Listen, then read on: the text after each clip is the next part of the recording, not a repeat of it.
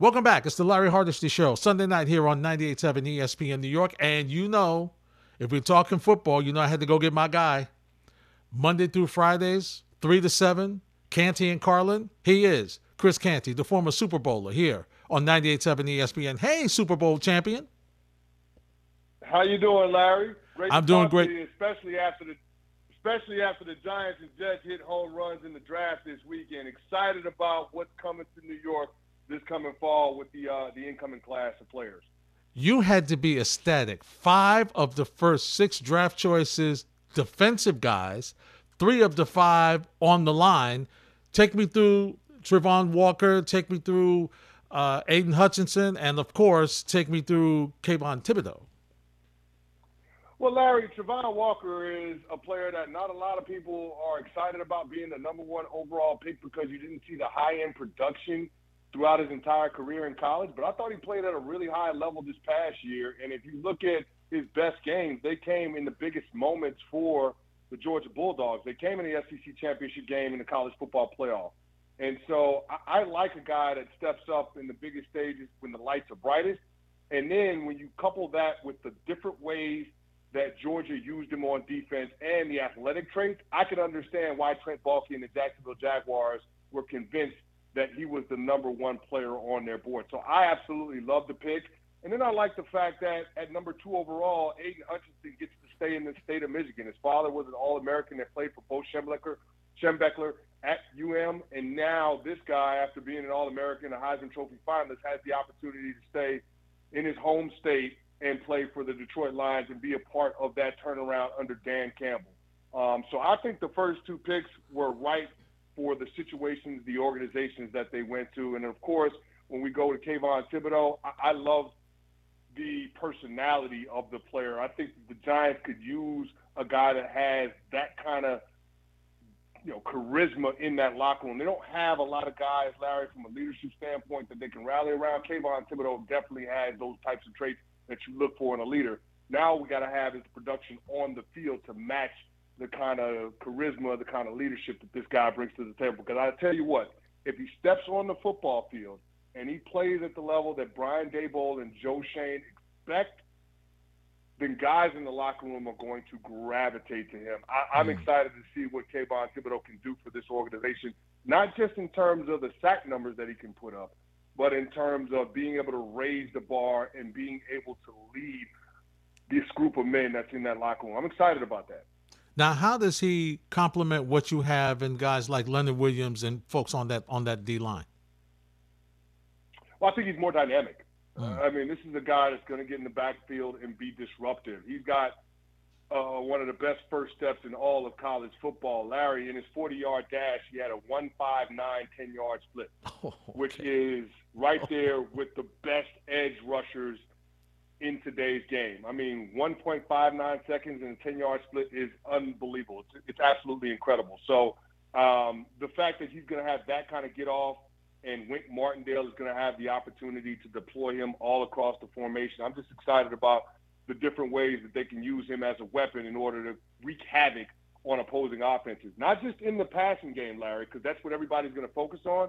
But I think on early downs and distances, this is a guy that can knife into a backfield and create tackles for loss and create forced fumbles in the run game. I think he has that type of ability. This guy is a game wrecker. And I don't think folks fully appreciate that, especially people on the East Coast, because we didn't quite we didn't see that much of it. You know, we don't get a lot of the, the Pac-12 games. We're not watching Oregon, you know, unless you're staying up late night watching college football. So I think Giants fans are are, are going to be pleasantly surprised with Kayvon Thibodeaux, especially given a lot of the questions surrounding him in the pre-draft process. That's the voice of Chris Canty from Canty and Carlin on ESPN Radio. You're listening to the Larry Hardesty Show here on 98.7 ESPN.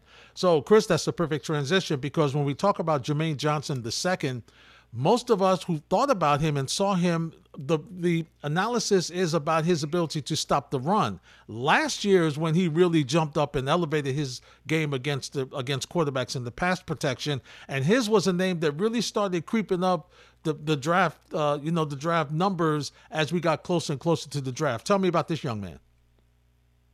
Well, Larry, I thought he was one of the more polished rushers in this year's class. And, you know, listen, I understand that a lot of people are leery of guys that are, you know, one year wonders. You're not talking about a guy that played a ton of college football, Larry. I, I think he's got something like what you talk about 30 games, but he played 12 of them in Florida State, and then he transferred it from Georgia. So I mean, it, it's you know, when you start talking about the top end production that you would like to see, you only really got one year of that, which was this past season. But I mean, listen, Larry, the numbers speak for themselves. 11 and a half sacks, 17 and a half tackles for loss the guy can get it done, not just as a pass rusher, but also as a run stopper. And, and I like the fact that he's going to be in an odd front defense. And what I mean by that is a 34 front or a 52 front um, under Rob Saleh because he's going to be out on the edge in space. And I think given his body type, you worry about him getting swallowed up by bigger offensive linemen and tight ends in the run game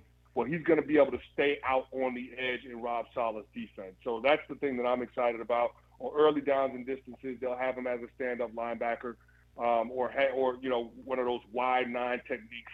And then uh, in obvious passing situations, this is a, this is a guy that's going to be able to, uh, to to drop down and play defensive end for you. So I like the fact that they're going to use him in a lot of different ways. Um, but that's one of the things. That's one of the concerns that a lot of people have for him is you know, whether or not he's going to be able to hold up on early downs and distances in the run game. Now, how does his skills complement Quinnen Williams, who has really been a solid tackle for the Jets, and Carl Lawson, who's coming back from injury? Well, I think uh, I, I, will say this. I think that this is the perfect complement rusher for Carl Lawson. Um, the Jets have stated how much they want John Franklin Myers to be uh, a part of the pass rush from the interior because his pass rush win rate is a lot higher in that area. So I like the idea of being able to have Jermaine Johnson out there on, on the sub packages, being able to play defensive end and allowing uh, John Franklin Myers to be more of an interior rush guy. And so I, I still look for John Franklin Myers to be one of those guys on early downs and distances that plays that defensive end spot. Um, and they'll probably have Jermaine Johnson the second deployed as a Sam. So I, am thinking, you know, in terms of the defense that the Jets employ, it's, a, it's you know, it's a it's a four down front, but it really plays a lot like um, you know a, a three four defense because it's an underlook. So I, I mean, there's going to be five line five guys on the line of scrimmage. Um, in the tackle box, and I think Jermaine Johnson can play that overhang spot, and they'll let John Franklin Myers play defensive end on early downs and distances. But once you get into the sub packages, I think you could see a situation where uh, John kicks inside and then they let Jermaine Johnson rush off the edge. So I like the fact that you now be able to put out your best four pass rushers in order to get after quarterbacks. And that, that to me leads to, a, leads to a lot of opportunities for guys because you're going to have one on ones with really good rushers. And like I said before, Jermaine Johnson is one of the most polished rushers in this mm. year's class in terms of the tools that he has in his tool bag.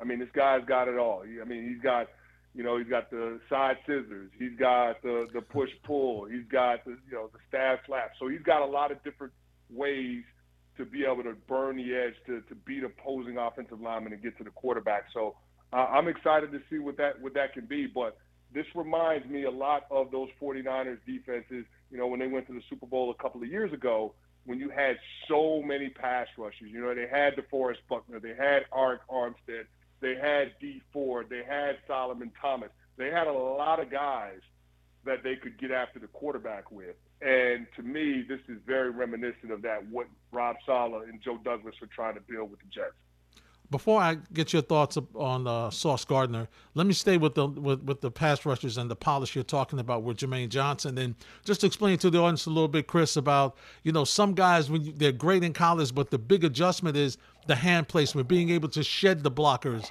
to shed the blocks from the offensive line when you get to the NFL. Well, I mean, it's it's it's a lot because it's, it's precision, right, Larry? There's less margin for error.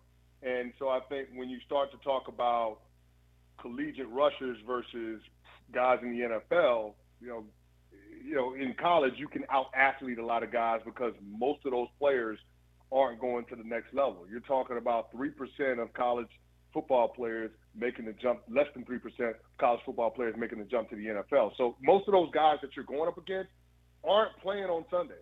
And so you don't have to necessarily be as precise with your hand placement, with your movements, you can waste a few steps and still have time to get to the quarterback. But in the NFL, everything is about being able to save time. Everything is about efficiency, economy of movement. And so I, I just think that in this particular situation, what Jermaine Johnson is bringing to the table, I, I think Jets fans should be excited. I know there are a lot of folks that are leery about the way that he slipped, um, but I think why he slipped is, is more a product of people in the NFL not being sold that he's necessarily going to be an every down player early on in his career. I don't necessarily agree with that, but I do think that uh, in terms of him being able to get after the quarterback, all of the tools that he needs are there for him. So I'm excited to see what it ends up being. And I, I, I tell you this much: I think the Jets are that much closer to forging an identity with mm. you know you know two of their three first round draft picks because I do believe that the Jets will win in 2022 based off of what we see on the defensive side of the ball more so than offense. Yeah, I agree with you. Uh, Sauce Gardner, uh, Chris, when I hear the stat, which is very impressive, did not give up a touchdown in his college career, that's impressive. What I do also understand, Chris, is that the NFL is not college. and so when you when you start making the, when I start hearing Sauce Island, Chris, I get a little concerned for Jet fans. Well, I don't. I, I here, here's what I'll say. I, I, I don't want to make the comparison to Revis. I think it'll look a lot different in terms of how he gets his job done. It's not going to be a situation where you're asking him to be in man coverage no matter where a receiver lines up on the field, and you're just going to tell him to race that guy. I don't think that's what Sauce does. Um, I do like the idea of him, you know, in essence, playing you know, that Richard Sherman role in that Rob Saleh defense. Remember what Richard Sherman was when he was with the Legion of Boom, and then when he came down to San Francisco. Like I, I do envision him being that type of corner, being able to use his length to his advantage, being able to engage in some press jams um, at the line of scrimmage, using using his body uh, because you're talking about a guy that has tremendous physical gifts. He's six foot three, Larry. Mm. Six foot three in the NFL playing corner. That's unbelievable. Like he's got long arms. He'll be able to to, to make it difficult for guys, you know, to, to, to, to get to, you know, their routes and their timing and their spots. Um, so I, I like the idea of him playing in that scheme uh, for Rob Saleh. So I, I, I actually think it's a great pick for them, and they needed help at the cornerback spot. You didn't want to run it back with Brandon Echols and, and Bryce Hall, and I love Bryce Hall because he's a Virginia guy, but I, I don't I don't think that that was going to get them to where they wanted to be. You got to be able to have corners that can you know hold up in one-on-one situations. Because whether you're playing zone or you're playing man, Larry, in the National Football League, at some point in the down, it becomes man coverage. And can you have a mm-hmm. guy that consistently wins when he's in those situations? From what we saw at Cincinnati, Sauce Gardner could do that. Now, we got to see what that means once he gets to the NFL and he's playing against the best of the best. But but I do think this kid has what it takes. He has the stuff to be a really really good corner. Chris Canty is my guest. Last one for you, Chris. Uh, Giants really needed an offensive lineman, offensive tackle. Evan Neal, I think, is an outstanding pick for them. That's that's as good as it gets. Yeah, it is, and, and it's it was surprising to me that Joe Schoen decided that he was going to use, you know, three of his first four picks on the offensive side of the ball. I, I didn't see that coming, but uh, I, I nonetheless I do think it's a really good class for the Giants. And what makes it a good class is that they're finally making a commitment to solidify the offensive line in a real way. It's not about projecting what a guy can be. It's about actually seeing a guy do the job that you're going to ask him to do at the collegiate level and plugging him in.